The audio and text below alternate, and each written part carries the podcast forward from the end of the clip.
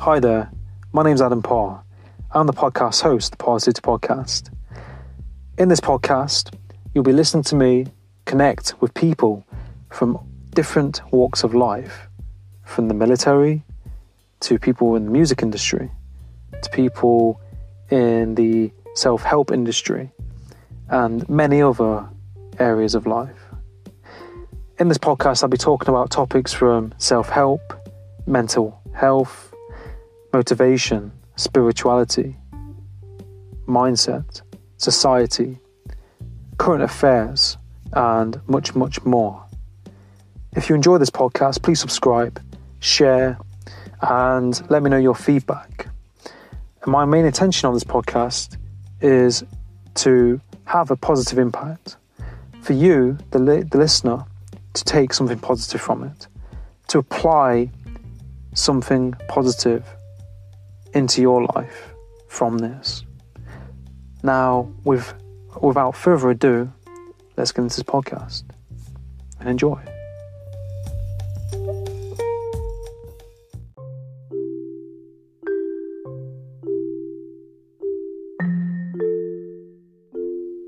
Hi there, and thanks for tuning into the Pauses podcast. If you'd like to see more of my content, you can find me on YouTube at the Parrsitivity Podcast. You can find me on Instagram at Parrsitivity94. And what I'm going to do is put my landing page link in my bio. So if you press this link, you'll get access to all of my content in one place. So, if you also have any questions, want to provide any feedback for the podcast, please email me at the parrsitivity podcast at gmail.com. Now, let's get into this episode and enjoy. Hi, and welcome to the Parrsitivity Podcast. In this episode, I'm joined by a very, very special guest, Irvan Kyler. Irvan Kyler is a life coach that has been mentored under Bob Proctor, studying works by Napoleon Hill, Dr. Joe Dispenza, Gregg Braden, James Allen, and many others, just to name a few. Irvan experienced a supernatural experience that changed his life in 1975 at the age of 28, which he was convinced that we coexist in multiple dimensions, spiritual and physical. Irvan's been searching for the meaning of this, from that timeline to arrive to this point, experiencing many things upon his journey that, has, that have convinced him that we are eternal beings after a higher order. The many instructions given to us are coded, Irvan says, and are of ancient origin. Irvan's convinced that at any point that you inadvertently or deliberately access these codes, they deliver what your focus is, whether good or bad.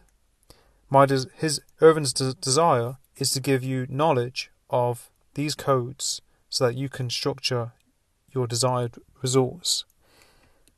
In this podcast, we really talk about many different things. Irvan shared his experiences in his life, um, what he's been through, and what where it's led him up to now. And we talk about spirituality, energy, mindset, uh, much, much more. Um, really, really grateful to have this opportunity to have Irvan on my podcast. I really, really hope that you take a lot from this episode. Um, yeah, really grateful for this episode. Um, hope you enjoy it, and let's get into the episode.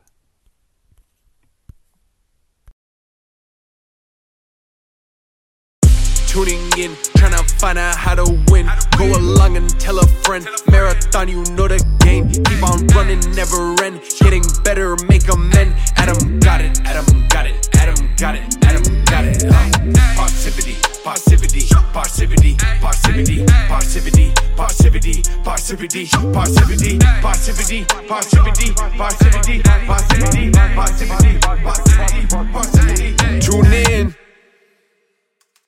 Irvan, it's uh, an absolute pleasure to have you on the podcast. There, how you doing? I'm doing great, Adam, and, and yourself. And it's it's my pleasure as well to be here with you today. Yeah, no, you, you're really welcome, and I'm really grateful uh, to be able to do this for you. And yeah, I'm, I'm really good, thank you. And I just kind of thought, like, you know, I would introduce you because I first saw like your content on. Um, somebody shared me uh, a video that you did. It was a compilation of your videos on uh, BuzzFeed, which yes, they they put yes. out.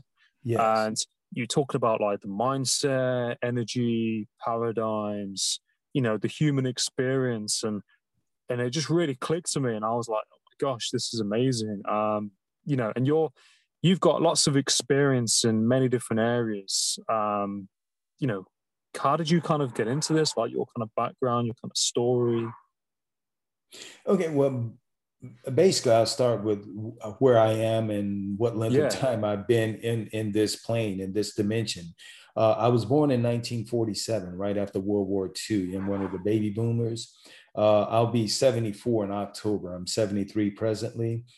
And um, I had, coming up, I had some profound things happen to me that I didn't understand. You know, it was uh, the family, you know, seeing my family dissolve, you know, from a young age.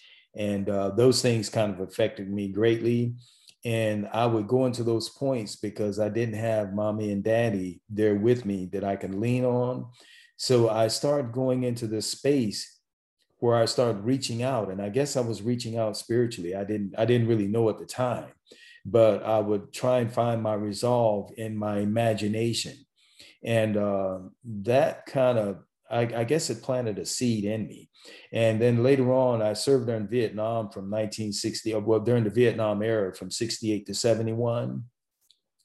And when I came out, something so profound happened to me that I didn't understand. I was very ambitious, and um, we had went. Uh, I had started up a company called Ebony Triangles.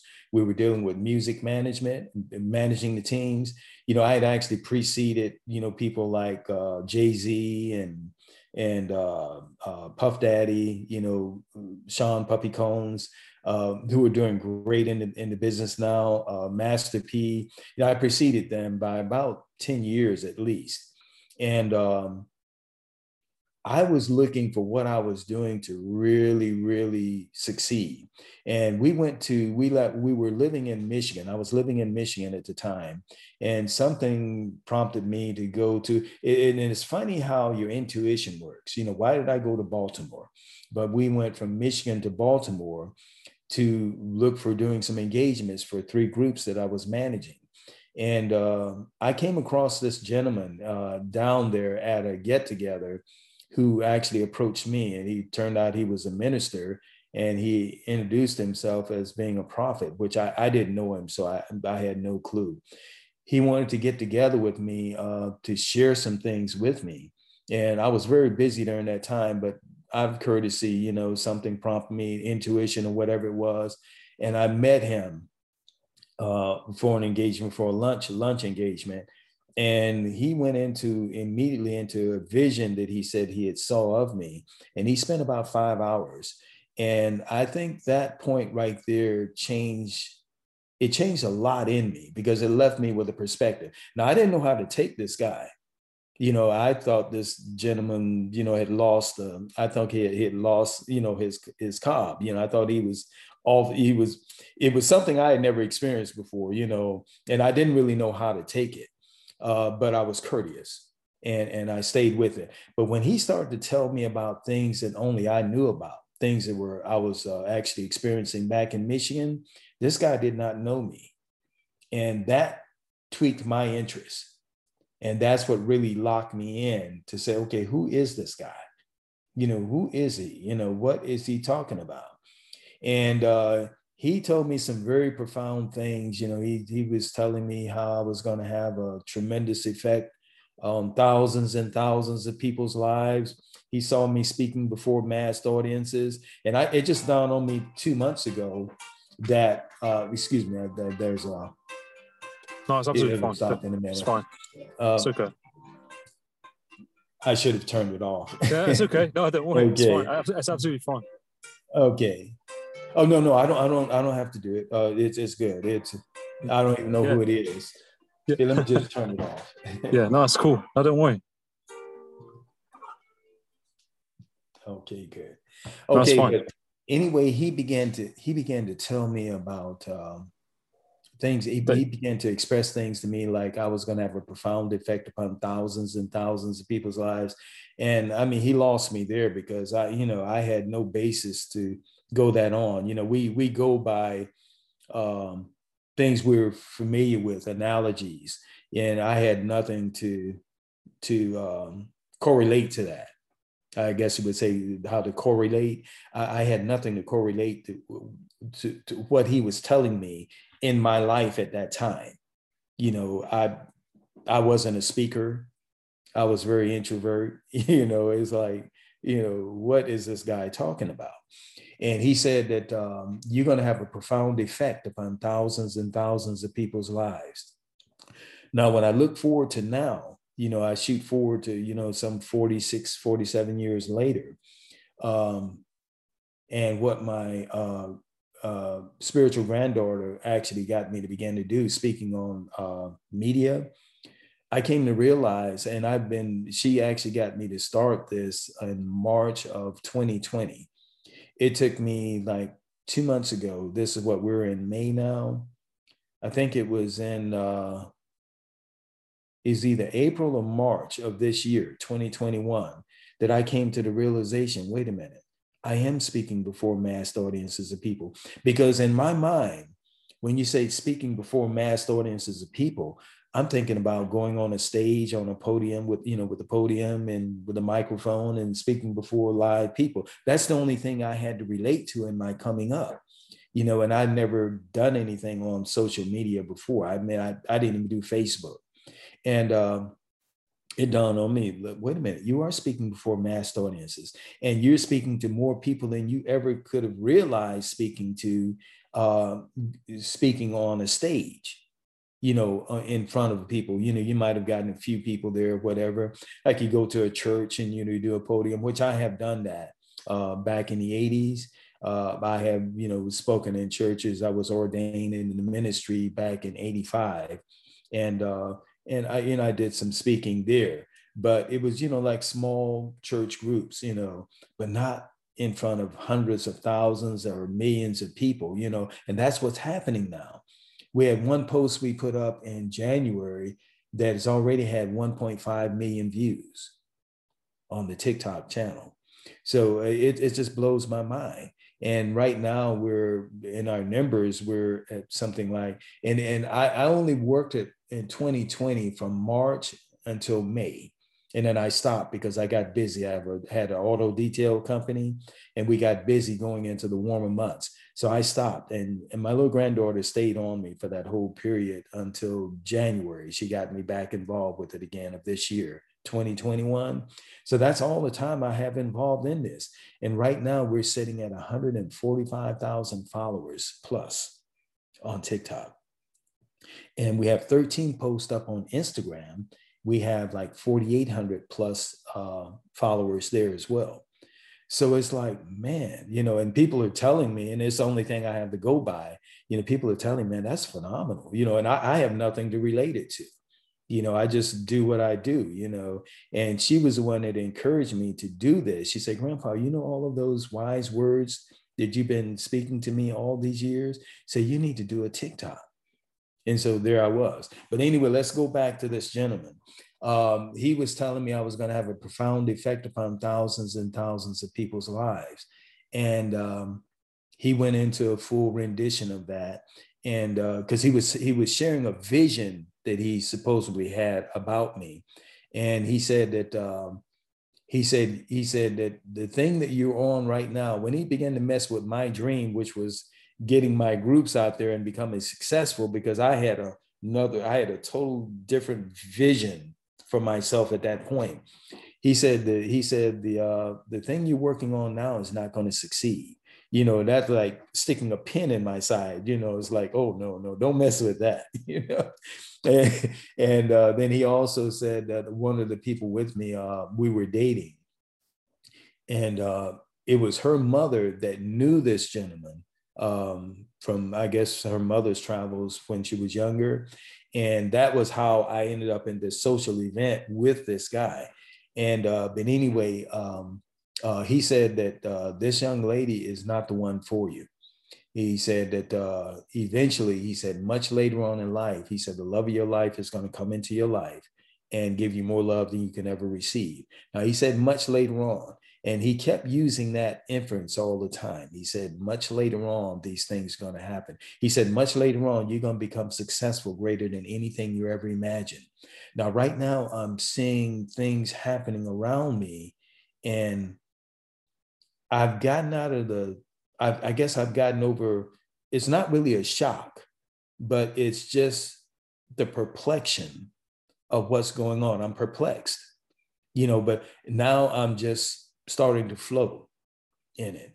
And i'm starting to meet people you know like yourself you know and and you have a very interesting profile too. You know you you have you have something that you're going to grow to proportions like you you can't imagine.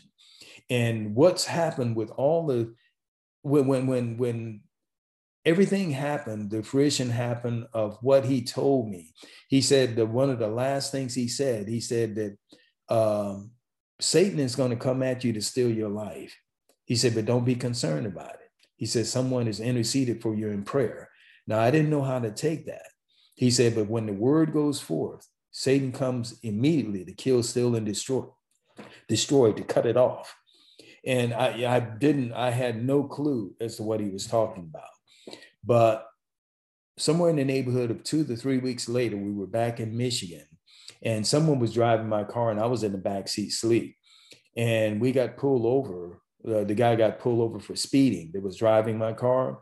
And in the ensuing incident that happened, and I and I don't even know how it happened or why it happened or whatever. Why did it? Why did they key in on me? But I ended up being the only one injured. I was, as a matter of fact, I was shot three times point blank in the head, and I was the only one injured. I was the only one arrested and was held in jail for like three weeks. And, and now that I think about it, since I talked to you the first time when we had our interview, it kind of dawned on me that possibly the reason that I was held in jail for three weeks, uh, they were trying to cover up because they never did admit to shooting me. Uh, I was sewn up. I had a, I had one side of my head was completely open up and I had to be sewn up. And I, I, was sewn up with no anesthetics. And I talked to the doctor the whole time through, and he kept asking me, Did it hurt? I never had a bit of pain from it. So these things happening, and as I reflected on these things as I went along from that point in time, and but going back to them holding me in jail for three weeks, now that I look at it, because I remember when I was released, I remember it was a it was a large group of officers that had come together where I had to go and reclaim, you know, my uh, my items that they had, you know, that taken from me when they arrested me, and uh, they were just standing there in like in awe. And I think that because I never had any treatment for these wounds, they were just sewn up and then taken to jail. And I think they had thought that I would possibly die again because they had pronounced me dead on the scene. But I came to uh, probably, and I think I came to probably like an hour or so later, but I didn't just come to Adam. This is what really got me on this journey. When I stirred, it was like I saw, I, I felt myself, you know, at the last moment falling to the ground, and it was snow covered in Michigan, February. It was snow covered. This happened February 13th of 1975. And I remember falling to the ground. And I remember everything was in slow, everything was moving in slow motion. And I remember falling to the ground. And I went out before I ever hit the ground. I don't, I don't remember ever hitting the ground. I was gone. But I remember when I came to, um, I remember this light when I came to, all I could see was this light, this brilliant light, more brilliant than anything I've ever seen. And I'm not crazy, you know, I'm, I'm just trying to explain there was something going on there that was beyond me. And this light basically lifted me up. I felt it, I felt the sensation of being lifted up in this light. There was an energy beyond me. It was like a super energy, energy. It just raised me up. And then once I got to the erect point, the light faded and everything started to come back into view. How do you explain that? But that's what's gotten me on this journey. So I, I just want to say that to know, to let people know that I'm not pretending here. This is no uh, plaything for me. I have earnestly been seeking what was this? And that my journey of study took off uh, shortly thereafter. And I had another couple of profound things that happened after that, because my first thing was, why did they do what they did to me? And I'm, i was I was military. I was trained military, and uh, I was going to retaliate. And I remember going into that retaliation mode. And if I would have done that, if I'd been allowed to do that, um, you know, I probably wouldn't be here now. But I was willing to give it up at that point. And I guess you call that pride or whatever. And uh, there was no fear whatsoever. And uh, I was going to take a lot of lives. I was actually going to go to their barracks and and do what I was going to do. But I remember when I laid down to give it up, and I wouldn't say that I was ever religious, but however, I had this profound thing inside me. I've always known that there's a creator. And uh, from yoga and so on and so forth, there was something had connected with me. And I believe this thing had, had not just connected with, I think it had followed me from the time I was a child all the way up. Because I remember my grandmother praying over me when I was a little kid, and she had always wanted a boy. And all she had was my mother and three aunts. And my mother told me many, many years later that my grandmother had taken me to be that that that son that she had always wanted because I was the firstborn male on my mother's side. And uh, I remember the prayers, the vivid prayers that she was praying over me when I was a kid. Matter of fact, it would scare me when she would start praying.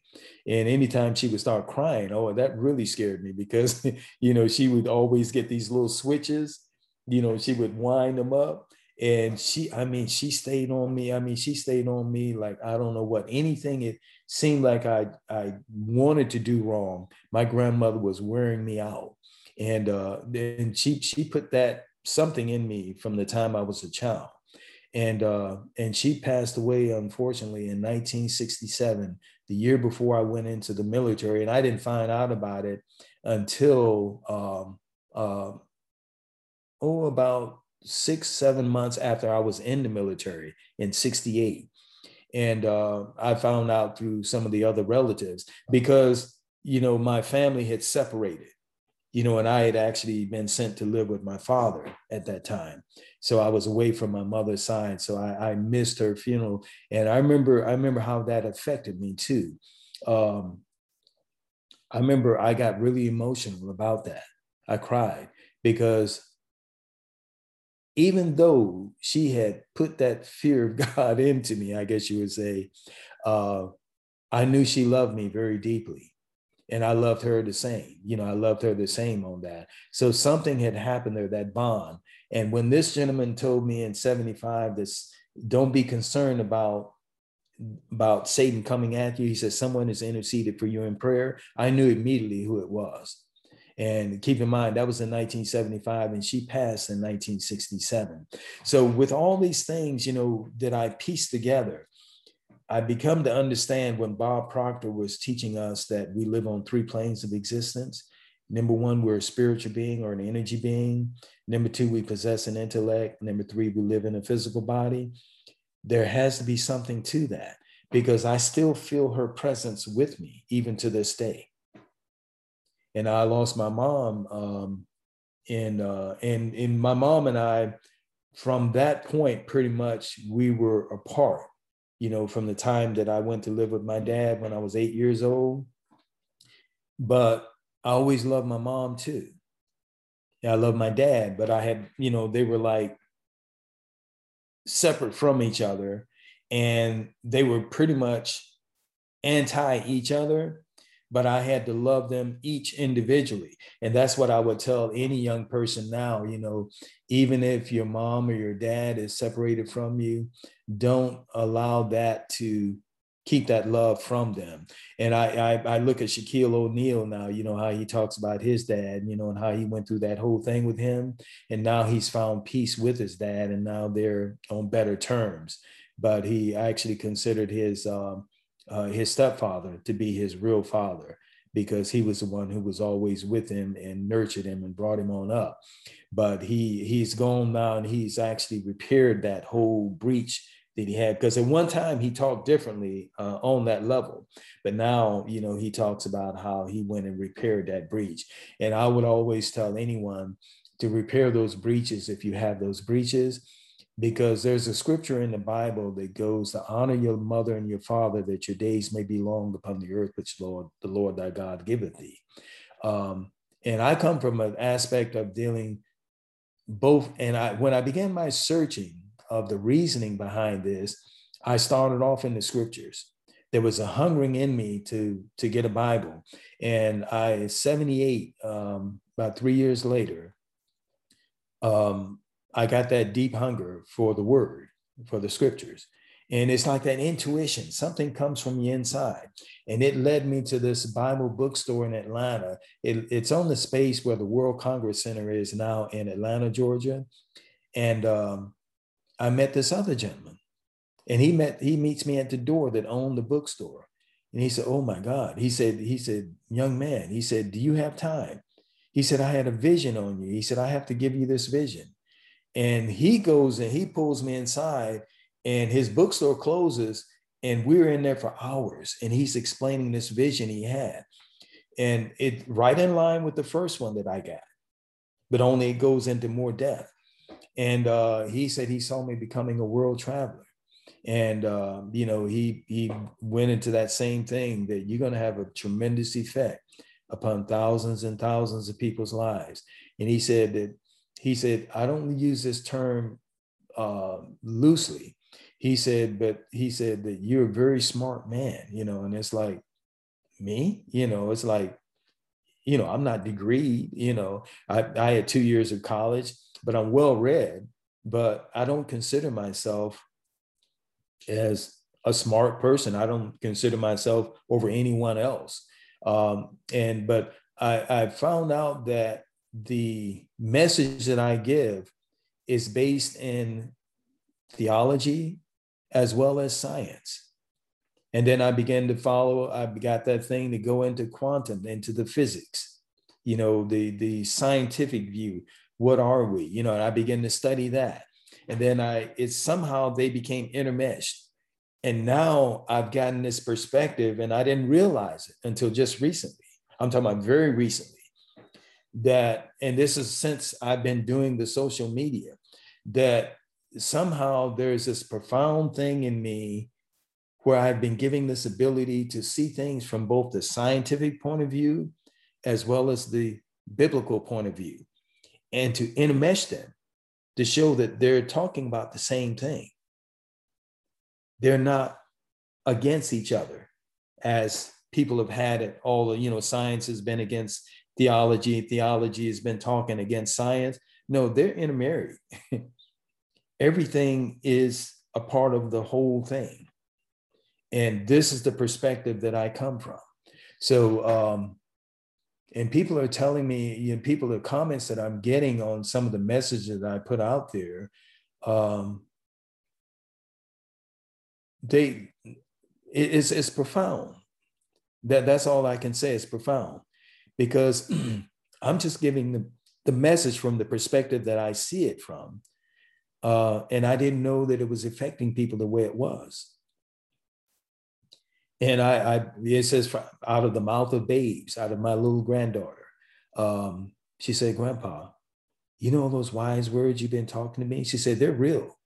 She said, I just took a class in psychology, you know, University of Florida. And she said that I'm studying all of these different minds. And she said, Your mind is just so phenomenal. She said, You need to do a TikTok. I said, A TikTok? you know the uh, all i can when she said tiktok because we we we actually communicate or we actually learn in images you know that's why there were hieroglyphics on the walls in the um the pyramids that's why there paintings on the wall of caves in North American Indians. You go down into the uh, Aztecs and the Mayan civilizations, what's left of it, you have all of these images that are put up. so we learn by images. And what we do is we attach words to these images to conjure up the images. It, for instance, if I say Adam, I said, Where do you live, Adam? What's the first thing comes to your mind? Does a picture come up of where you live? Can you see your place? Mm. Right. Yeah. Right. We, we learn in images. And it, it said in the in the word, it says, God said, let us create man in our image and in our likeness. So there it is. An image is um, a derivative word of imagination. That's why I say imagination is so powerful. And we've got to utilize our imagination. That's the way we create our world. And I profoundly believe now that we do create our world. and hmm. anytime we find ourselves in a situation, I remember Kevin Trudeau saying he was a gentleman, a writer from Canada, and I studied his work quite a bit. And I remember him profoundly saying one time, um, he said, um, I mean, let me go back to it. He said so many things. I remember one of the things he said, he said the square root of 1% of the population can change the world. But going back into what he's, what I, I originally wanted to say, he said, mm. he said that if you don't like your life the way it is, just change your thinking. And it's like, huh? You know, it's like, I wanted to, I had to do a retake on that. What did he just say?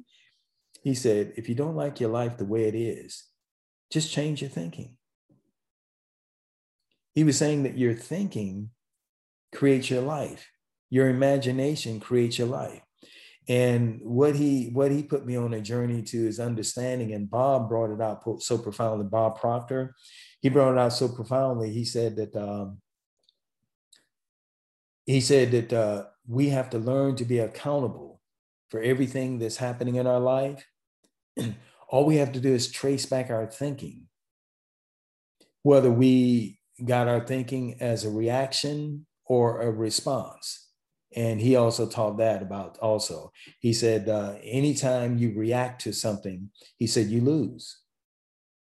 He said, when you respond, you win.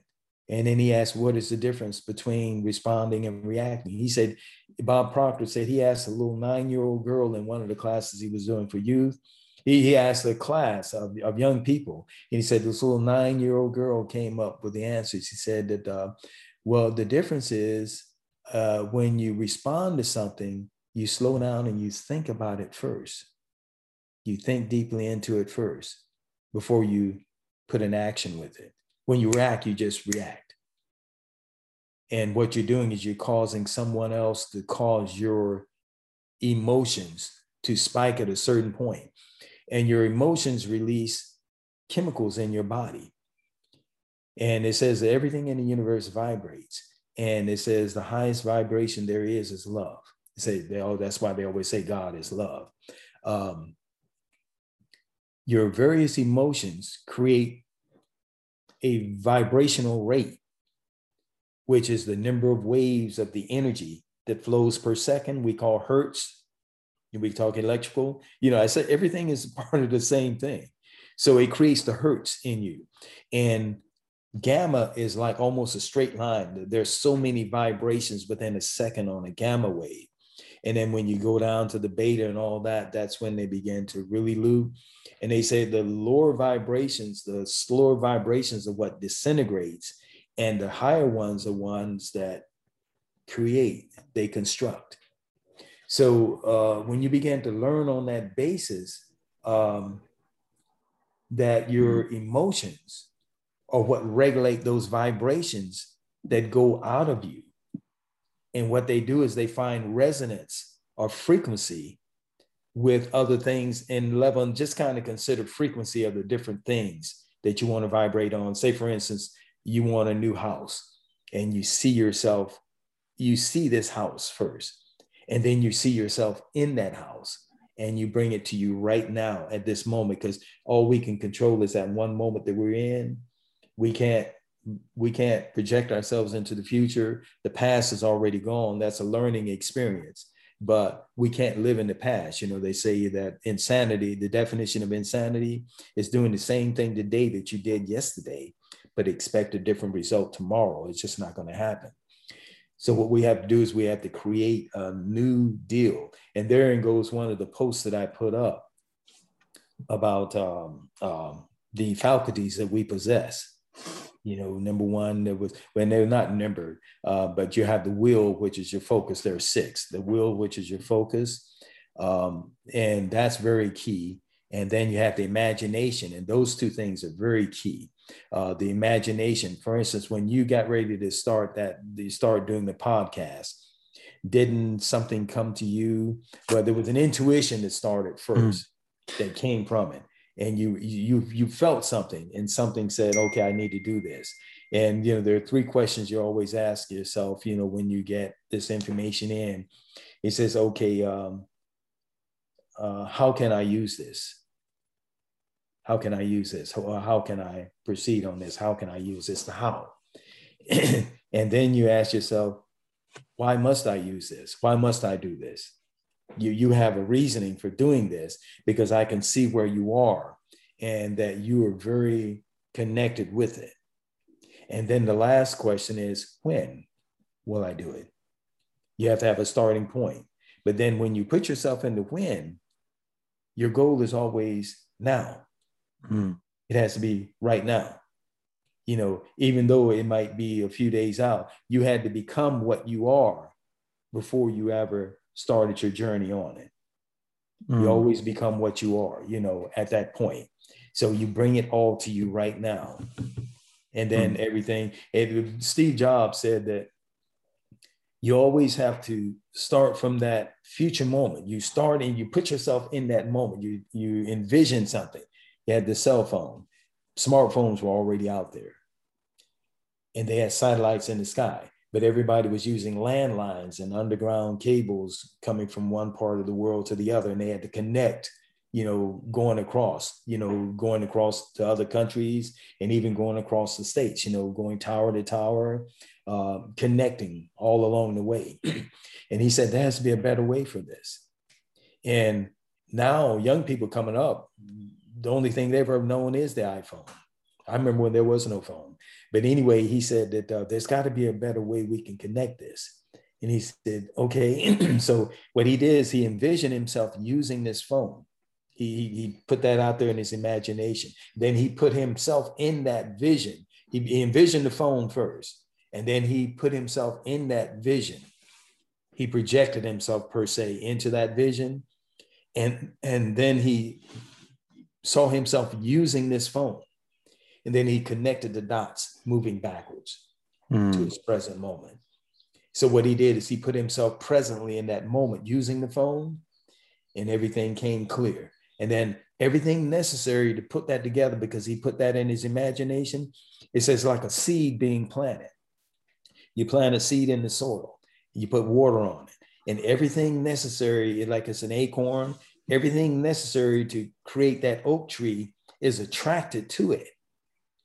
And so when he did this, everything necessary, the people, they all of a sudden, it seemed as if it, they were coming out of the thin air. People would approach him. They began to do it. And then everything began to take shape. And it did. And he, he locked himself with that focus, with that will, and kept his imagination there. And next thing you know, we're all, the iPhone is being used all over the world now. Hmm. That was his vision.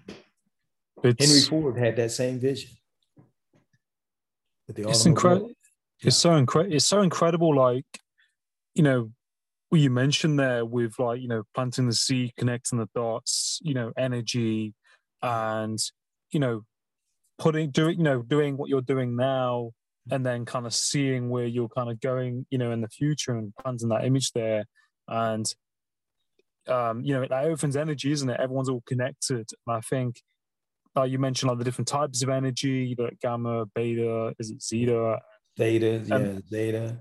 Yeah, and yeah, and um, and just how kind of amazing, you know, that how the universe works and how we work, and that we can create, you know, things that we want to create. If we, you know, but I think, like you said, like you know, you have to put yourself in that place where you envision it, and and and sometimes just kind of by life happening, you know, I think sometimes people aren't aware of it. Sometimes, you know, they just, you know, one thing's led to another that they planted, and it just kind of happens, and then you catch up with yourself and then yeah. think about it. And I'll go back to um, what you mentioned at the beginning with um, you know that experience you had and yeah. that that place that you was in, you know, and mm.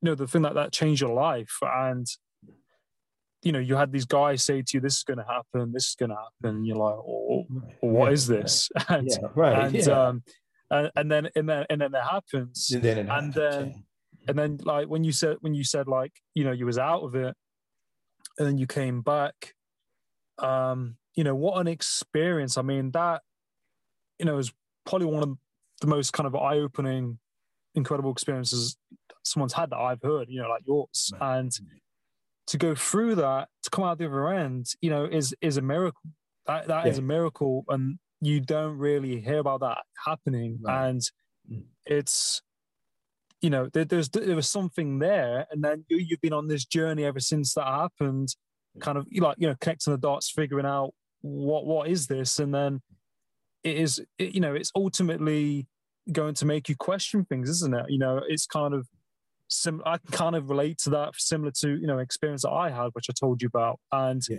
You know, you, it makes you do it when something happens. You know, quite big. It does make you think, and you think there's something more here, something right there's something that we can't see, but you kind of knows there. And I think when you you mentioned like you know you feel the presence of your, your grandma or your grandmother, and mm.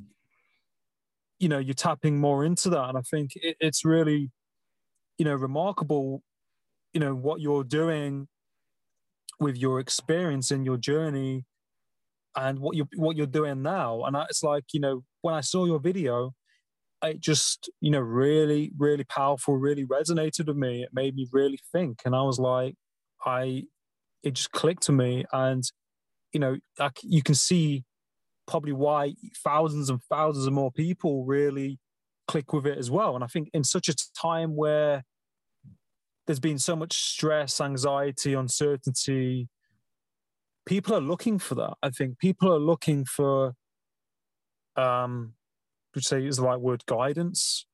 Um, you know, especially in the early stages of the pandemic, um, you know, around the time you post the video, it, I, I just think, I think it's amazing, you know, that you survived that experience and, you know, you, was, you know, was also a veteran as well. And, you, you know, you, you survived that and, you know, you've come through these situations. And I think like, you know, you said, you've got this, uh, you've had this, um, deep ambition, you know, to, to do well and, and drive. And, you know, I, I just really commend you. You know, I'm really grateful for, for all that you're doing. I think, I think it's amazing. And um, I think it, it is, it is amazing. Like when you think about the universe and you think about energy and people and the sequence of events, um, it, it is amazing. And I think it's all one kind of big process, isn't it? That we're all kind of learning and growing. Um, kind of together, really. It is, yes.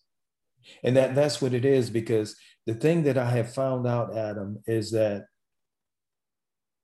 everything is a part of that oneness, that one. There, there is a there is an all in all. There's an all in one. And we're a part of that whole thing. We're part of the universe, is what I found out. Um, one thing I realized too is uh, I had another incident that happened in 81. That's when I made a commitment uh, to Christ, you know, to spirituality, because I realized that, and it wasn't, I, I, I won't, I, I don't like to use religion. I don't like to use the word religion, but yeah. spirituality. But I know that there is a being, there is a being, there's an essence and I call this essence Christ. And I and I he's he's in all of us. Um, it's a part of all of us. It's that inner thing that that thing that we're in other words in life we're both the observer and the participant in our physicality we're participating in the world events but also there's a part in us that is observing all of this also. And from that point of observation, that thing that is there that's observing is awareness. And that's why I believe what's happening now in in our world right now, in our three-dimensional world, our awareness is what's expanding. That thing that we truly are. That's that energy, that source that we look from. That's that thing that we cannot see into because that's the point that we see from. That is who we truly are, our consciousness. We, we're actually consciousness, I believe. And that we have no beginning, have no ending. And I have to say that, Adam. And one of the things I didn't mention, I think, uh, but I'm going to mention it now. Uh, when I, one the wound that actually opened up my head hit me right here. And it opened up when, when you see me you'll see the you'll see the lines you know because it's still there. And it opened up and that opened up the whole side of my head. And i remember this ringing sensation that i felt. It was like my head it felt like a bell. It was a ringing in my in my head. And once i um, got once once they released me from jail um, i went to a doctor and he told me that there was no exit wound for that. And he took x-rays. This was later on in 75 it was just maybe like a couple of months later. He did x-rays but at that time our x-ray machines were not as elaborate as they are now. And uh, he couldn't find you know any any bullet or whatever at that point uh, but however what's happened if you see right here on the very front of my head you see there's a little lump i believe that's that bullet because it's come up, it's been there for probably wow. like the last 15, 20 years. That's where it sits. It, I believe it sits right there. That's just how amazing the creator is. But that's the actual proof yeah. what I'm saying that he's actually dead. But I've never had a bit of pain. Never had a bit of pain from it. And but it's still there and it's it's you you'll see it. You know, everybody keeps asking me, "What is that?" I've never been injured in the head. That was the only injury I've ever had to my head, and it's you see it right there. It's a little lump right there. Yeah, I believe that is that bullet. And they shot me with a. It was a. I, and one thing I knew, you know, I served in the military, so I was aware of calibers of uh, bullets, you know, because I, yeah. I, I, had uh, I used many. I was trained on uh, quite a few weapons, and uh, and I actually I, I used to carry a weapon um, you know later in life you know um, you know thinking I was protecting myself until I came to realization when I made my uh, call to Christ in 81 um, I threw away my guns I remember I was in in New Orleans and I remember I drove to this this uh, bridge one night and I made a commitment. And I didn't just throw away the guns. I said, Lord, I said, I realize now who's been protecting me. It's not, it hadn't been these, it's been you. From the time I was a little kid, splashing in these underground, in these uh, sinkholes, they call them in Florida. Florida is underlined with aqueducts that go from the Gulf of Mexico across the Atlantic Ocean. And uh, there are ponds that are created on these, and they've had people who've drowned in these ponds and they found their bodies out in the ocean. So, and we were splashing wow. around four and five years old with inner tubes in these. And of course, they've always had alligators. I don't know if you familiar with yeah, alligators. I've I've been to Florida a few years back. Yeah, yeah. yeah. I mean, so they've always had like they had that that man. He lost his uh, child to an alligator on vacation yeah. in Wisconsin. Uh, just yeah. it was I think it made international news. Uh, yeah. So they're prevalent all over the place, and they have deaths every year from alligators. Uh, and they they were actually a protected species. So there are millions of them all over the place, and they're migrated all up in the Carolinas, uh, all the way across to Louisiana and to Texas. Um, but they were everywhere, and I, we were swimming in this pond, and of course, they always had snakes. Oh my I'm four gosh! Five years old, splashing in this, and so when I reflected back on all that, I said, Lord, I, I realize now who's been protecting me all my life. It hadn't mm. been hmm. these guns, it's been you. Mm. And it was his prayers of my grandmother.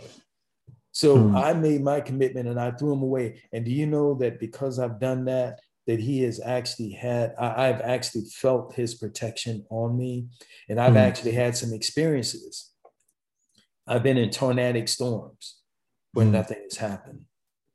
I once actually had a tornado pass right over me. I was I was trapped on the road in a truck Oh and my I'm gosh. looking at it coming. So, oh Lord, here it is. You know, here, you know, here it is. You know, what can I do? You know, another oh time God. I was on a bridge, got caught coming out of Pensacola, and they had a tornadic outbreak.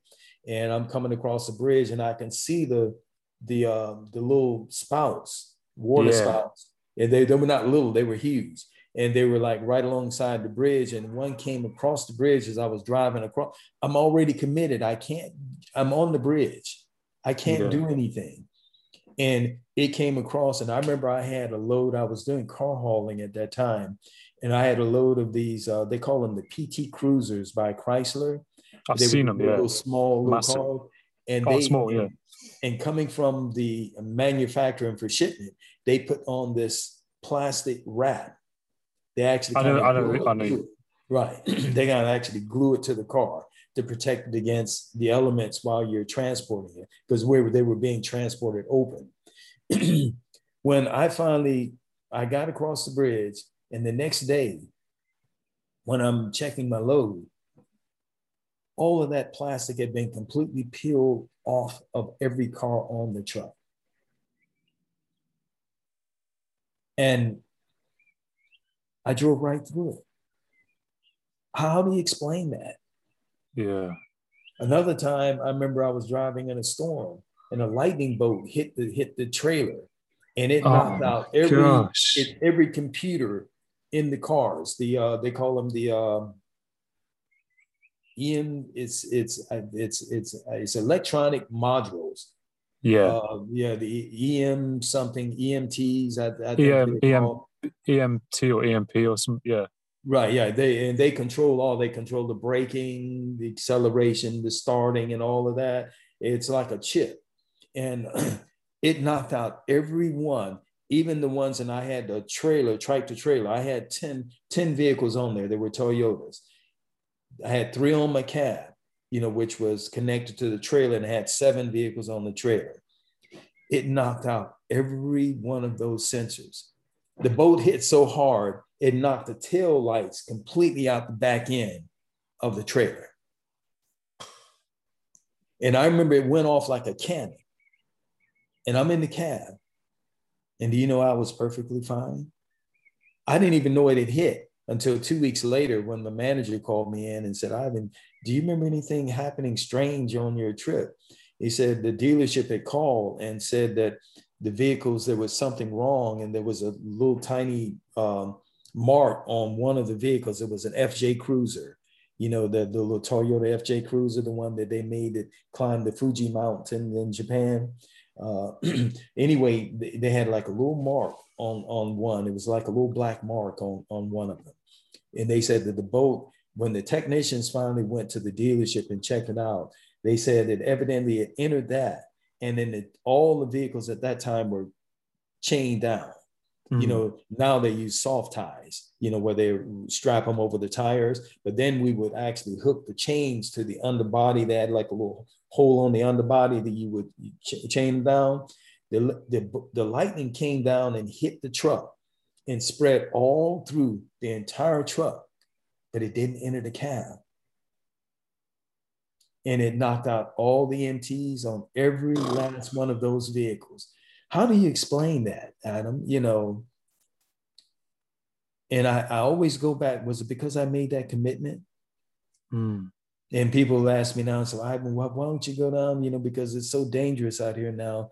Why don't you go and get your concealed weapon permit? You know, I could do that in a heartbeat. Yeah. You know, no, I made a commitment. Mm and I stick with that commitment. And I have seen so much more, Adam, and I'll be writing about this in a book that I'll have mm. coming out too. But mm. uh, I've seen all of this, and it gives me it gives me proof to myself. There's mm. something more to this whole thing than we can imagine.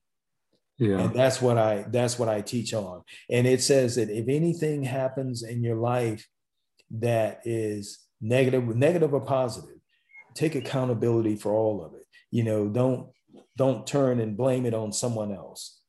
Never. Mm-hmm. They said never blame it on. So I take a totally different uh, uh, point of view of things. You know, mm-hmm. I no mm-hmm. longer now say, oh, well, that person because they did this, I'm being held out. No, no, no, no, no. Yeah. I have to look at me. And then even going back to the the ordeal with the uh, the police, you know, why was I singled out? I remember that I was thinking.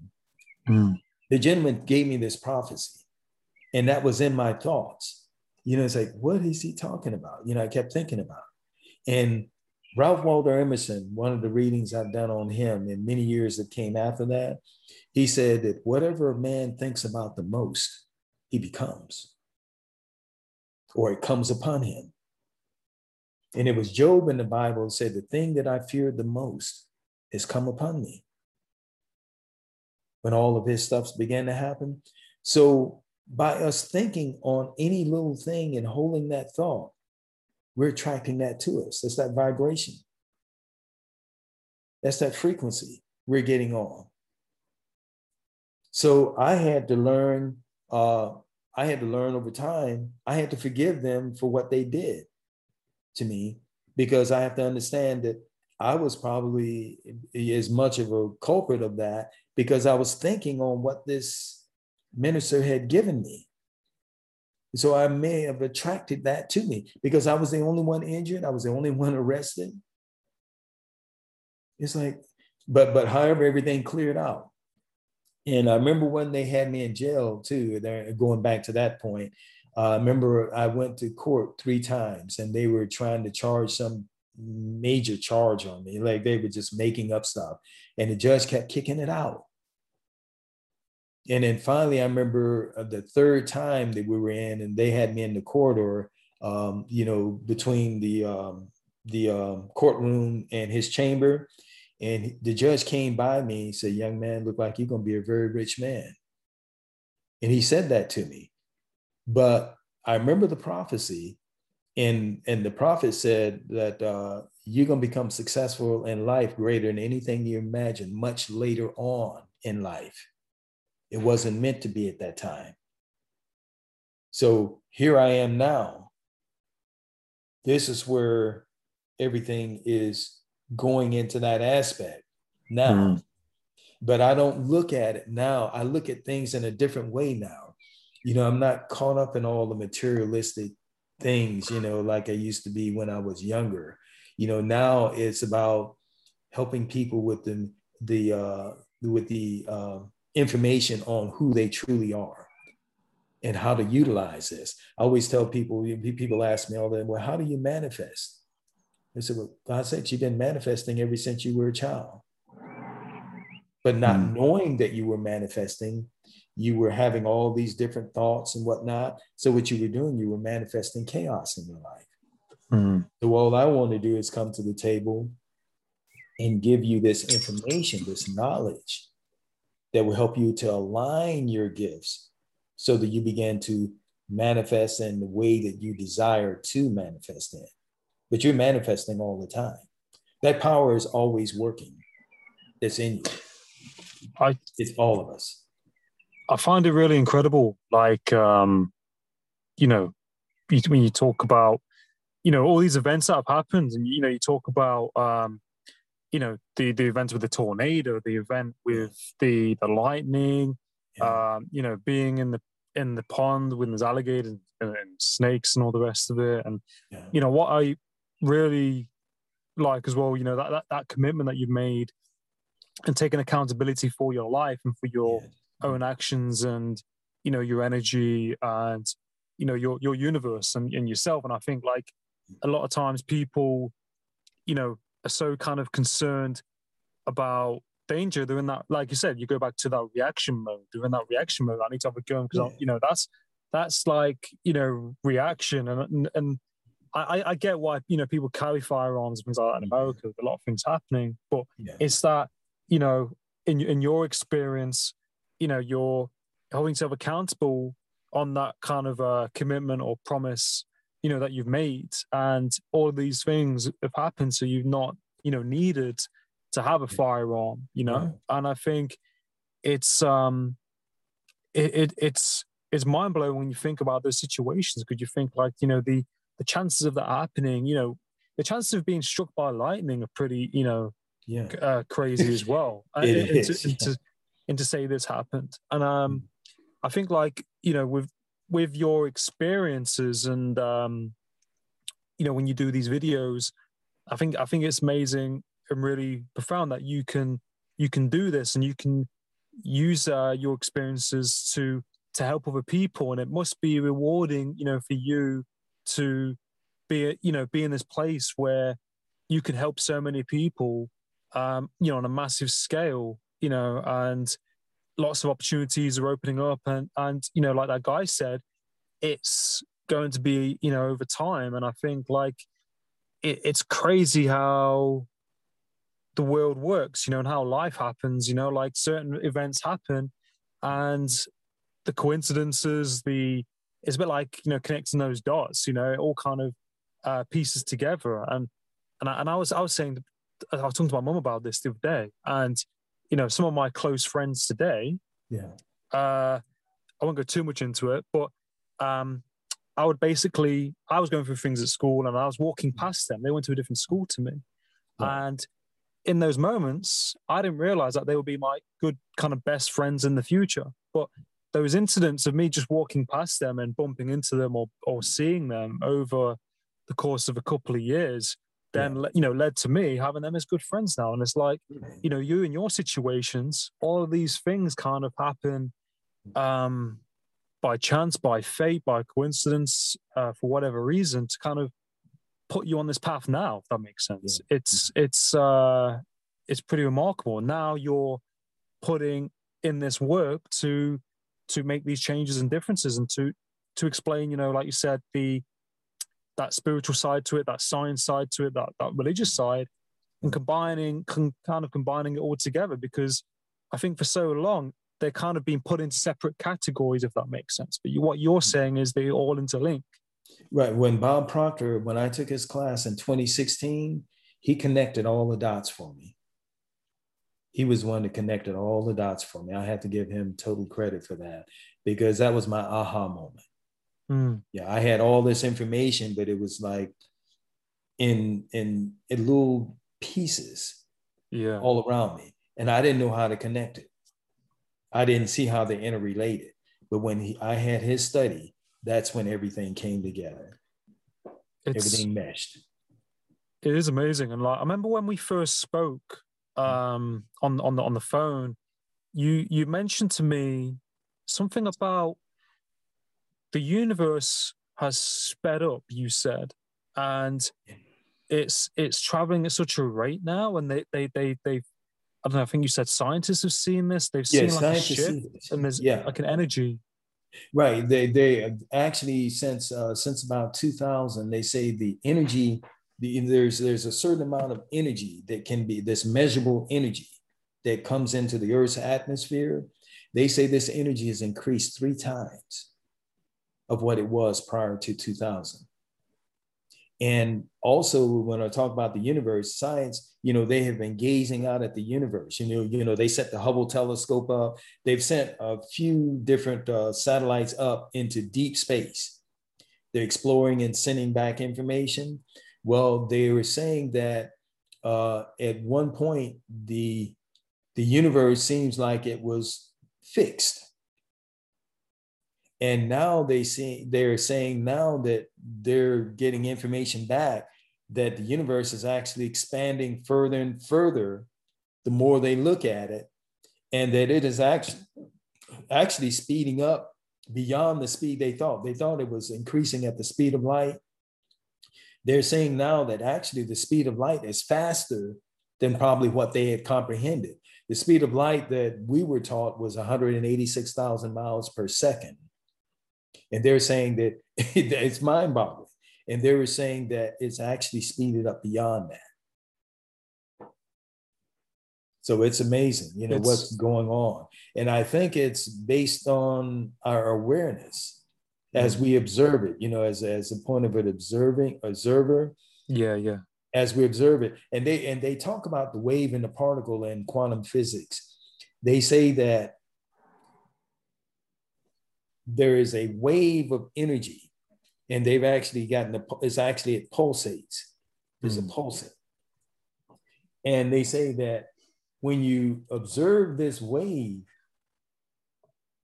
it'll actually turn into a particle. Wow. It turns into a particle. And then they say when they turn away from it, it'll revert back to a wave again. They're actually, this thing is so deep and it's so profound. They say, like, when you walk into a room, you're in your house. Yeah. You walk into one room. They said the room that you left basically turns back into an energy form mm. that is not even there. But then when you enter back into it again, it becomes that thing again. You know, it's just a think of it on that level, you know. Yeah. As you walk through your house, you know, because once you walk out of that room, you're no longer in that room. So you don't have the vision in that room anymore. You're now into another room and you're seeing all the objects around you. But what happens to the objects in the other room that you left? Because mm-hmm. they're no longer in your awareness in your own special world. Mm. Yeah, and Thomas Troward, the judge uh, that that uh, uh, served in India, he died in 1906. He only had one student, Genevieve Behrend, and she wrote the book uh, "Your Invisible Power." It's mm. Genevieve Behrend. Um, he had in that in that. Uh, in matter of fact, I think I've got it right here. Um, yeah, it's so profound. I, I, I want to give it to you. And I, you know, yeah. I always like to get, I, I, these are things that I commit to, to memory. But it says in, in search of a worthy ideal.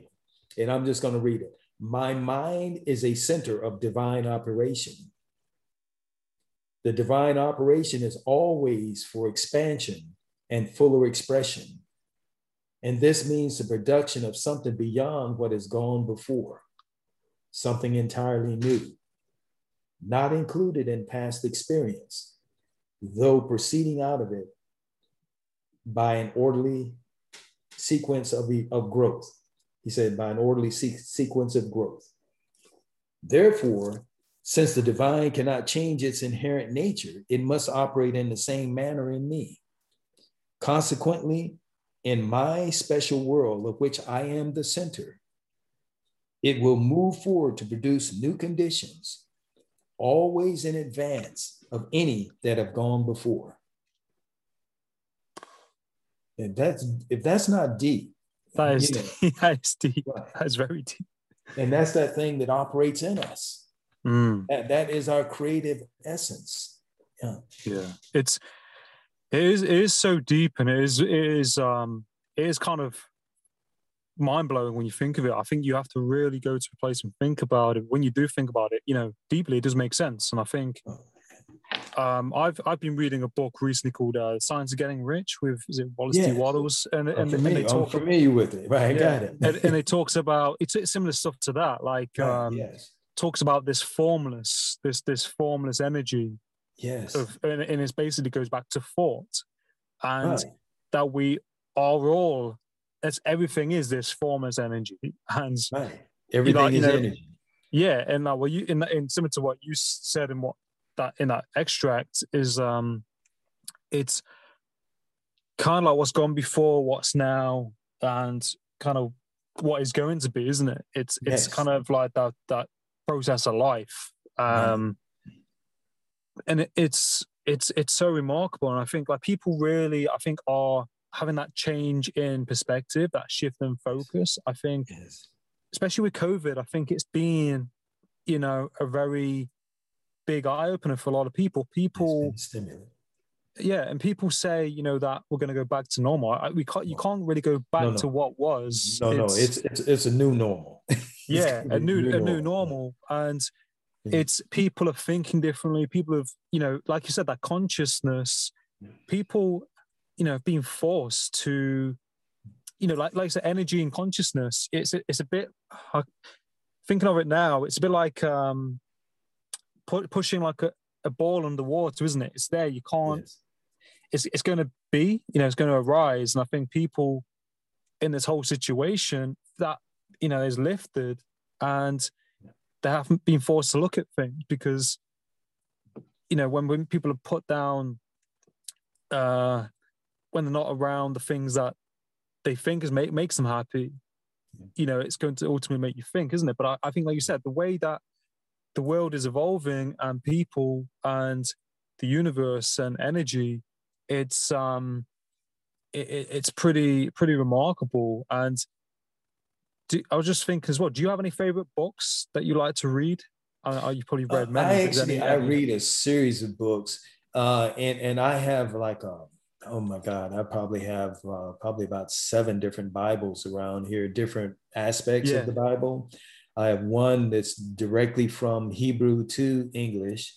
Mm. um, i have one from the greek perspective and then i have various study bibles. I got one recently was tony the last one i just bought a few months ago was by tony evans. This uh, minister by his name tony evans. Yeah. and he wrote a unique study bible. I have a couple of study Bibles, and then I have a lot of accordances, uh, you know, that actually go in and break the Bible down into very simplistic.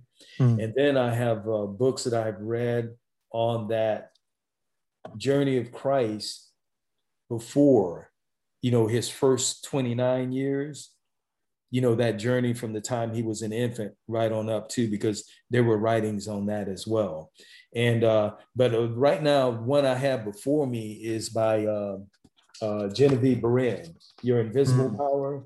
Yeah. Yeah, I have that one that I have right here. And I've got a whole slew of them right here in front of me. Uh, another one is um, uh, James Allen. Yeah. Such a profound book dealing with the mental mental acuity, you know, how we need to look at our mind and the way that we cultivate our mind. Whatever we cultivate in our mind is going to come forth, mm. be it good or bad. Definitely. Whatever, and that's why I say, you know, why I had to search myself back, and just recently I began to think. So wait a minute, he gave me that prophecy, and I didn't know how to take it, but I was pondering on it. Mm-hmm. I hmm. was thinking about it, you know, thinking about it, and it stayed in my mind because I didn't understand where he was coming from or whatever. And then I saw it take shape. It took shape and it caught me completely off guard. I mean, mm I I was in the backseat sleep. I didn't say anything yeah. to these officers. I, I didn't. I'm always. I've always been polite. You know, courteous. You know, you know, give them what they want, and you know, mm. let's get on with life. You know. Yeah. And I remember the last thing I said before I went out was, I said, I said, officer, I said, this doesn't make any sense. And it was at that moment that something happened. I evident that's when the other one that was holding the gun on me yeah. pulled the trigger. And I went out and I didn't know what had happened. And then I came to for a few moments and then I went out again. And I remember myself falling to the ground and uh, in slow motion. And before mm-hmm. I hit the ground, I was completely gone. Yeah. Jeez. So but I'm good. I'm good. Everything yeah. is good. You know, I'm, I'm, here now. And and then uh, the other thing too, you know, it's like this is not something I'm just doing all of a sudden. Like my granddaughter said, she said, yeah. you know, all those wise words you've been talking to me, you know, ever yeah. since I was four and a half. And see, I have other people. I've been talking to people, uh, Adam, one on one for mm. probably 35 years. Mm in all my journeys, you know, everywhere I've been going. There are people all across the country have been asking me, when are you going to start a video conference? You know, mm. I'm talking about going back 35 years ago mm. because of all these profound things. And it was a, like a, a growth of things. And it led to that point, to the point she said, Grandpa, you need to do a TikTok. Yeah. Because I was actually thinking in my head ever since I took Bob Proctor's course in 2016 I want to do this. I really want to mm-hmm. teach this in a mass scene. So mm-hmm. how am I going to do this? You know, and I was thinking in my head, you know, how am I going to do this? I'm trying to figure it out. You know, I'm trying to figure it out from the material yeah, yeah. point of view. I said, okay, um, can I rent a hall somewhere? Well, how am I going to get the people? Like, can I send out newsletters or whatever? Can I? And all I knew about was mailings. You know, you mail out. Mm. Who am I going to mail to? You know, how am yeah. I going to get my audience? You know, yeah. like, how am I going to? If I rent an auditorium, how am I going to fill it up? You know, a room. Yeah. How am I going to fill it up? And then, and then I'd have to get the equipment, which I have the equipment. I've got it all here in my office mm. now, and I had gotten all the equipment together and uh, put everything together, you know, but, but I didn't know how I was going to do it. And then yeah. she comes along one day and said, Grandpa, you know all those wise words you've been talking to me all these years? Yeah. So you need to do a TikTok. Yeah. And I said, TikTok. And, yeah. and then so then I began to question her, what is the TikTok? you know? Yeah. And uh, and then she said, wait, never mind, Grandpa. She, you know, she, she, this is the way she's always with me. She said, yeah. you just talk. And she said, I'll record it, I'll yeah. produce it, and I'll put it up. I think so I'll create the posts for you.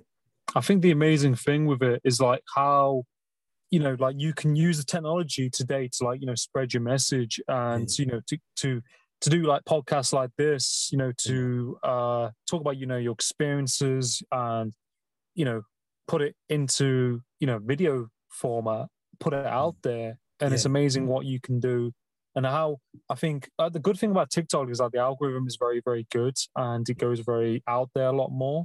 Mm. and I, I just think like you know your experiences and what you've been through are like you know really inspiring. I think a lot of people will really you know do like now as we can see really resonate with you know your story your experiences and you know what you talk about. And i think you know more that like more than ever now i think people you know really are looking for you know message because I think like a lot of people trying to figure out what is going on in the in the world. Why, you know, people are, are wanting some clarity upon these kind of like life's questions, and I think unless you've been through sometimes your own experiences and then you kind of make sense of it, um, you know, a lot of people are wanting clarity. I think, and um, you know you must see a lot of different things in, in, in, younger people and you know how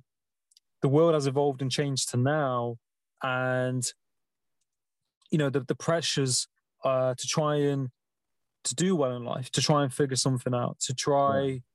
especially from probably certain areas or communities but you know uh, class um you know it's a lot of pressure on people and like what what would you like say to people you know trying to figure it out you know they're trying to kind of pave their way in life because i think like a lot of people you know i mean there is a system there in, in some sense but i yes. think a lot of people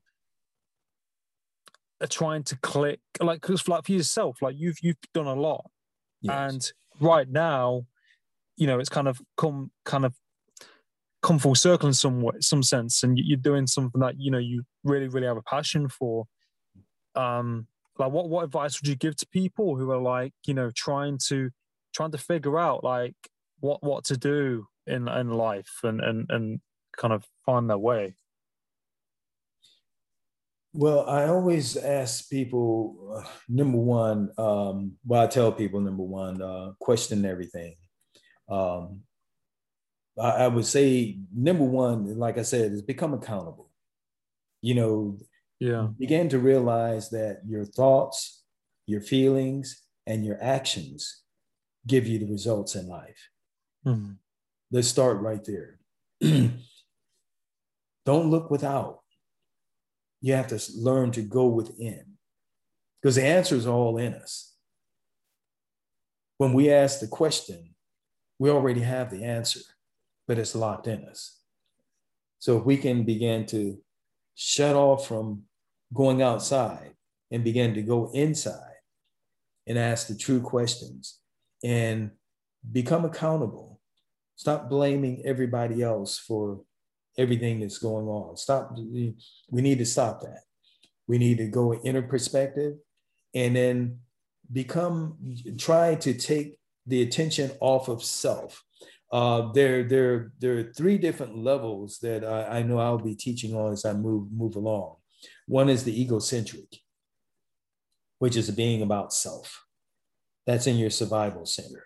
You know, I teach about the energy centers in the body itself. We have a, a definite set of energy centers, which is founded by science that is within us. It follows right along the spinal cord.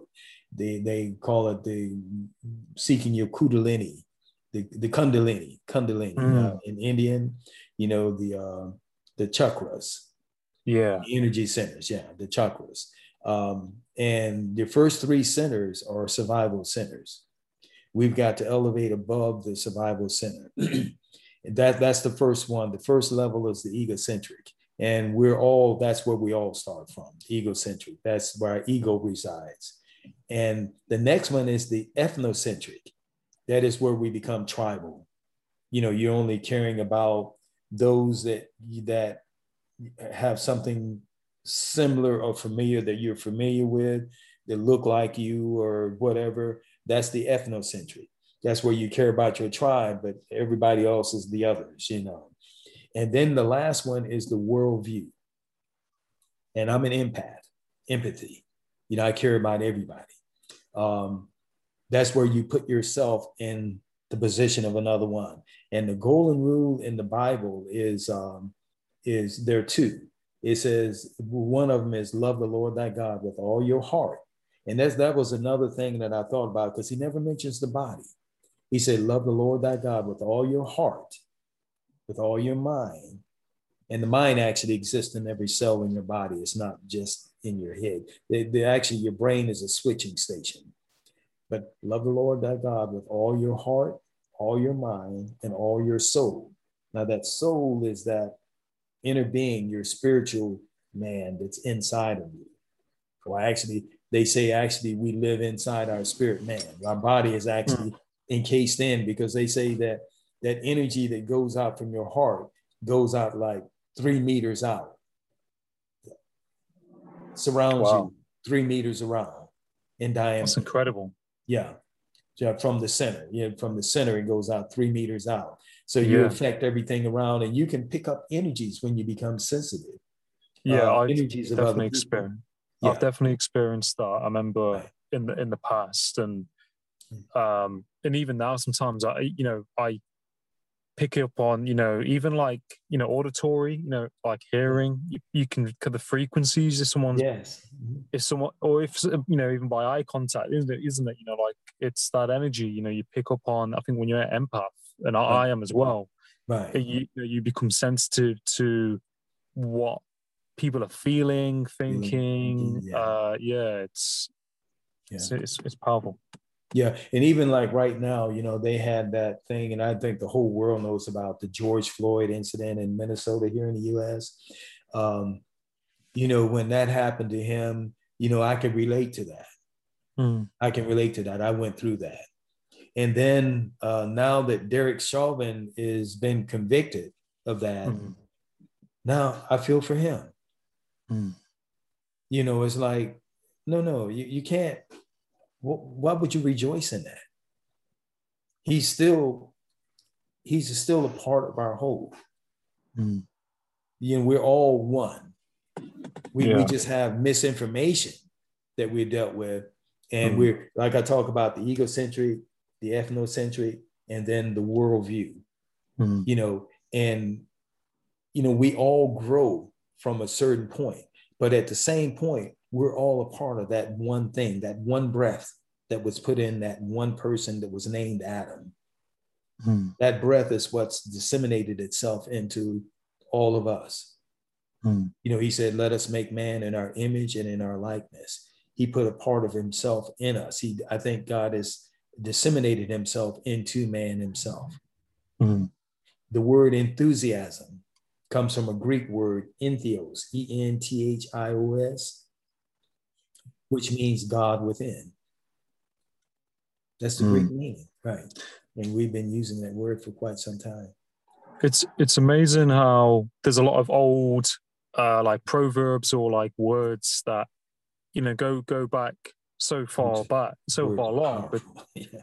yeah, but they but they resonate so much now, and I think there's a lot of teachings of people, um, you know, from a long time ago that are pretty prolific now, um, you know, kind of ahead of their time, and it's it's um uh, you know it's uh, you know i find the you know human experience you know you know just amazing you know? And i think like we're all connected as you, you as you mentioned. And i think you know we all have our own place in the universe don't we? We all you know every everything that happens to us you know both good and bad i think for a reason. And i think if, if you're open to to learning and growing, then I think you will. And I, I just, um, I just think like it's just amazing. You know, it's amazing. You know what you're what you're doing now, and you know, want you know wanting to make a difference to other people because I think uh, a lot of people out there have been through so many different things. You know, so many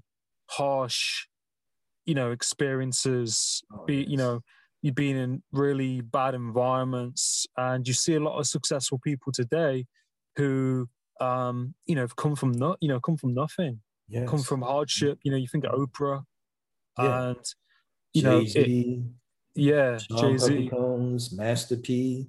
So you you yeah. met those people before they became um, what they are today. So yeah, you, you I met earlier. Phyllis Hyman. I met Phyllis Hyman. Uh, she's no longer with us, but I yeah. met her before she became. And uh, I've, I've come across a lot of people. I, I remember I gave a prophecy. I, I saw something you know, because I began to see things and I can tell people about where they're going. I can I began to read these energies many years ago. I remember in 1987, I had taken my son to a gymnasium. He was playing basketball. He was a youngster. He was 15 at that time, and uh, I took him up to the University of Florida. Uh, not University of Florida, but it was Florida State University in Tallahassee, yeah, yeah. where I was born.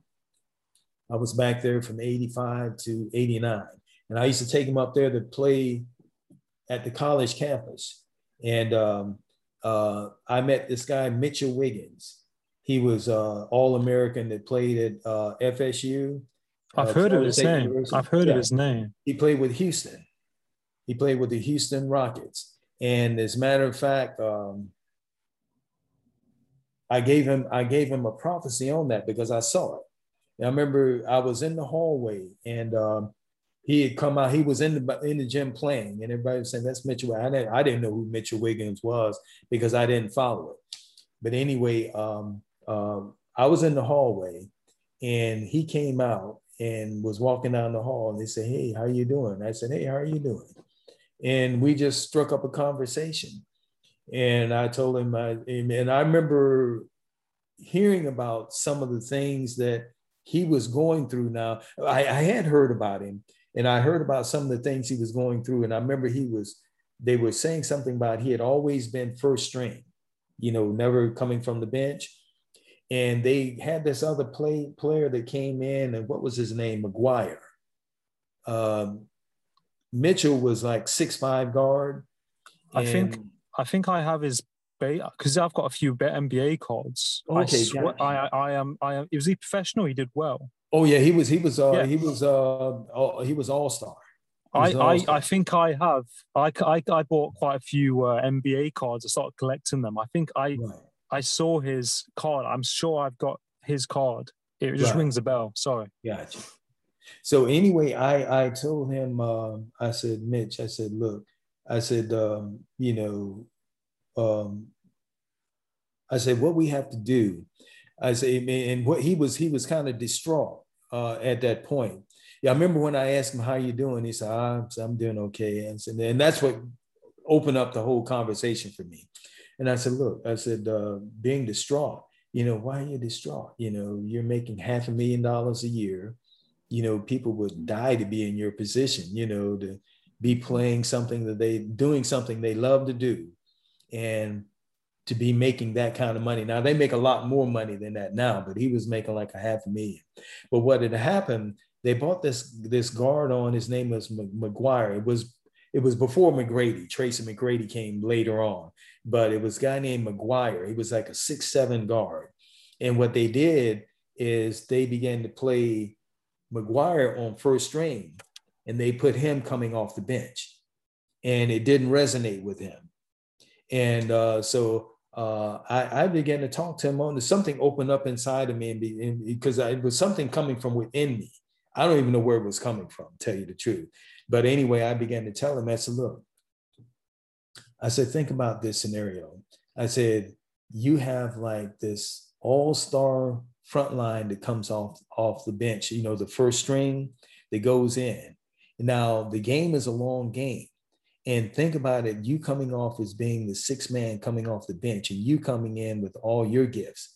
I said, you got to come at it being a, at 110%, not coming in with, oh, I'm coming off second string.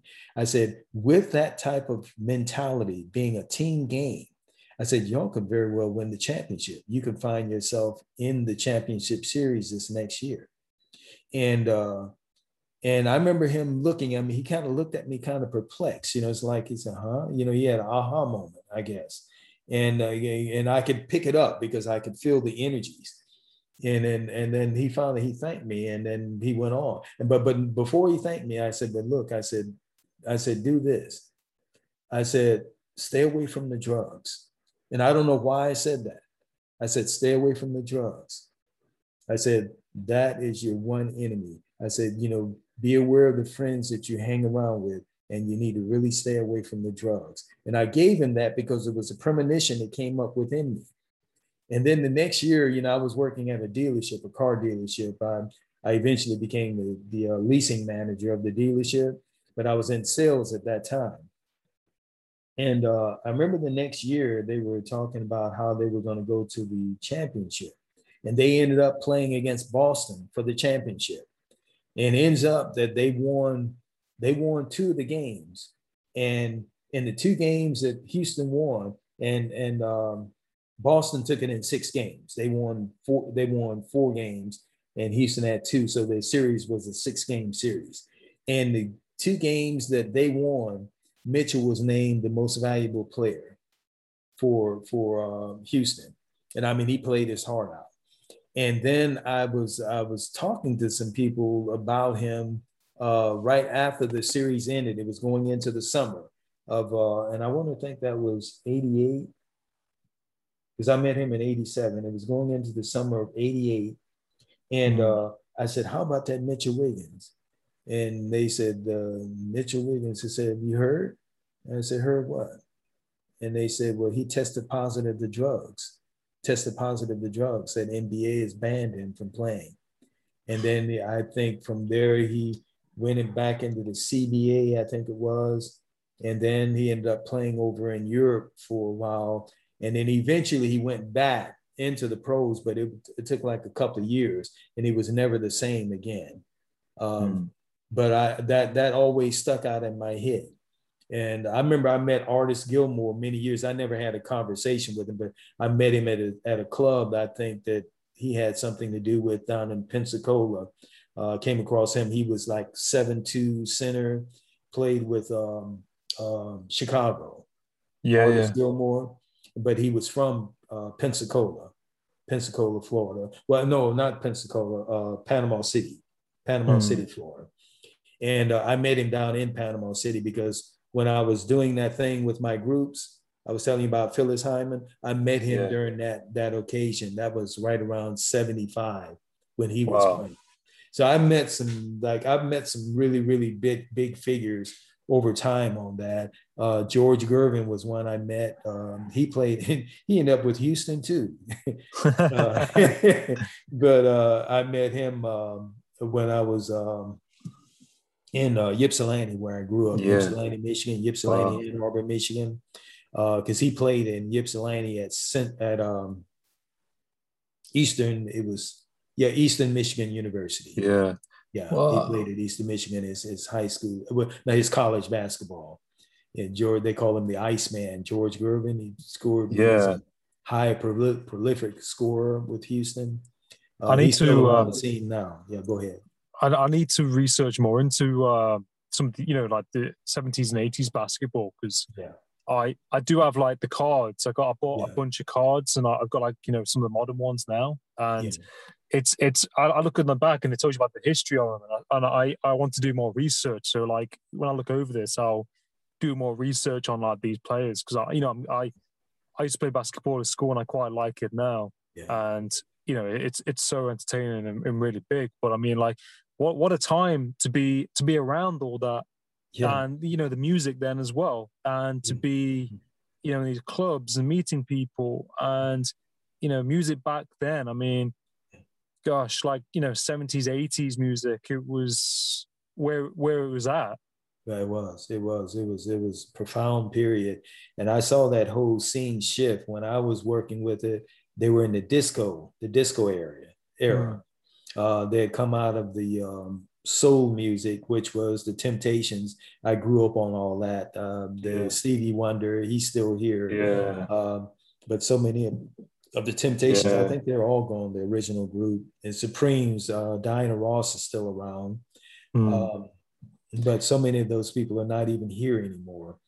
Uh, but I, I, grew up with that. That was mm. that was the era that I came up in, and that was all around me. Berry Gordy was the one that I looked to at yeah. that time. He was one who created uh, Motown. Yeah, with the Temptations. Also, that's where um, the Jackson Five got their start. You yeah. know, Michael Jackson. Mm, yeah, yeah, they came. He was like a little 10 year old boy when he got started. And Gosh. Stevie was young too. Stevie was like 12 years old when he uh, started out, you know, performing. It's a lot of pressure, isn't it? You know, with some yeah. of these people, and the I think this is what is a good topic as well. Like, you know, the pressure of people uh, in those roles and to try and hold it all together. Yeah. You know, in a place where there's so much expected of them and they're in, in the limelight. And you say one thing, you do one thing wrong, you get, a, you know, you got so many pressures, you know, to do well, you know, managers, uh, and to try and keep your, you know, your head together, you know, in that place because a lot of people want a piece of you, your money, yeah. uh, you know, everything else. And, um, you know, I watched a documentary my mom showed me with Elvis, and mm. You think like, what a guy he was. Uh, he was awesome, yeah. And uh, you know, like his management. I mean, there's a lot to the story, but you know, people taking money. They he was just performing, performing, performing. Um, but you know, to try and hold it together in that in that place. And my mum liked uh, is it Luther Vandross back yeah. then? Like Luther Vandross. Yeah, oh yeah. Oh my it's, god. What a talent. Yeah, it's it's it's amazing. But it, when you when you think about these people though, and you, you know, like from your experience and, and meeting these people, and and seeing people in these positions that are doing really well, it just it just shows you when you know it kind of goes back to what people are capable of creating. You know, it kind yes. of all goes back to that, doesn't it? You know that yes. that energy, putting yourself in that place, yeah, and you know doing it. Um, but but like it, it's it's been I just want to say like it's been an absolute pleasure talking to you, Irvan, and you know for you sharing your story, your experiences, um, what you're doing now, and I'm just really really grateful to you know have have this moment with you. And you know I, I think it's incredible what you're doing. And I want you know I want to say a massive thank you for for coming on the podcast for, for, for sharing your experiences for everything you're doing um, and I wish you, you know, all the best in what you're doing. And you know, I I look forward to you know to reconnecting with you. And you know, where can people, do you know, where people can find you on, like say, social media, that kind of thing? Yeah, on social media, they can find me at uh, TikTok. Yeah. At Irvan I R V A N Kyler K Y L E R. On Instagram, they can find me at the same place. Instagram at Irvan, I R V A N, Kyler, K Y L E R. Uh, Facebook, the same way. Mm-hmm. Facebook slash Irvan Kyler. Um, also, they can connect with me on the website, which mm-hmm. is be the real you now.com. Be the real you now.com. And and just going back with one thing because you were yeah, asking course, what is one thing that I would um, um, say to people. The the other scripture that I did mention is the first one, love the Lord thy God with all thy heart, all thy mind, yeah. So is the thing about empath, empath, uh, being empath- empathetic. Mm. Um, is do unto others as you would have them do unto you. And the one thing that I would give them to, that I'm, I'm, i was just quoting those scriptures, but the one thing that I would um, say to people, the po- starting point is to know thyself. In every religion of the world, that is the common thing, common thing in all religions of the world. Know thyself. Mm-hmm. get to know yourself. And you can only do that by going within, meditating within on that thing that you truly are, because you're much more than you think you are. Mm. And you have capabilities beyond anything you you can imagine. Mm. Mm. No, I, I totally agree with you. And I think that's such a powerful message. And I think, you know, like going back to yourself, you know, what you mentioned, and, you know, we have, you know, all the answers, you know, within us, inside of us. Yeah. And we have to go back, you know, to ourselves and find, you know, find ourselves in, in, in who we are and what we are. Yeah. And I think like, you know, in, in the world today, there's a lot of distract, being a lot of distractions mm. you know so many things happening around us yeah. and i think that's probably why i think people sometimes get so caught up in a, you know that kind of kind of distraction of, of life you know you have to kind of like you said go back right. to yourself or you know ultimately right and and that's that's all i'm i'm connecting with people on uh, adam i'm mm. not really telling any anyone anything new you mm. know this information i'm sharing is ancient information but mm there's the truth is locked inside each and every individual. And when I speak certain things, when mm-hmm. that those two frequencies meet, they call it resonance. When that thing meets, there's something yeah. in you that knows, wait a minute, okay, what did he say? There's that thing inside you that is coming out. It's just resonating with you.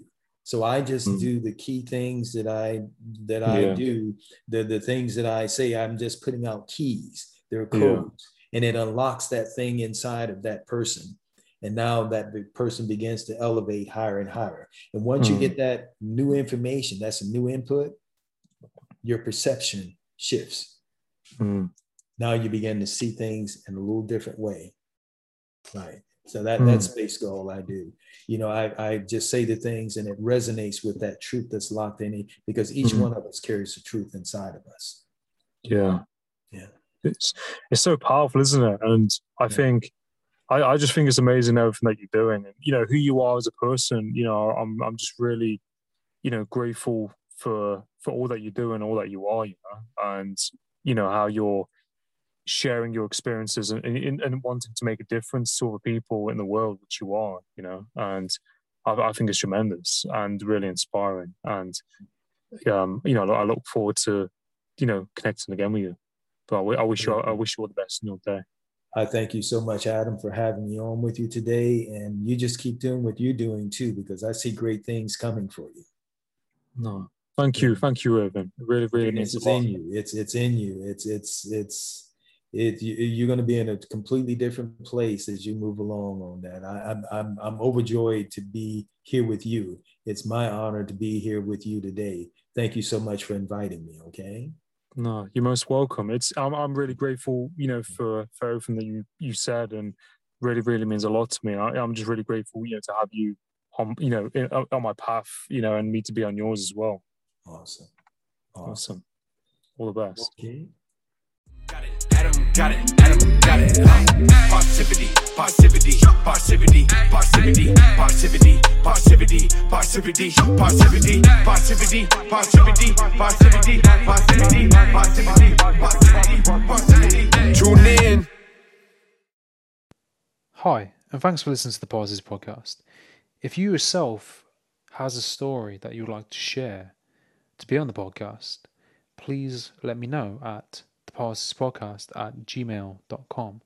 Or if you know somebody that has a story that they would like to share or their experience from life, please tell them to get in touch with me at the podcast at gmail.com. Um, so, yeah, see you soon. Take care.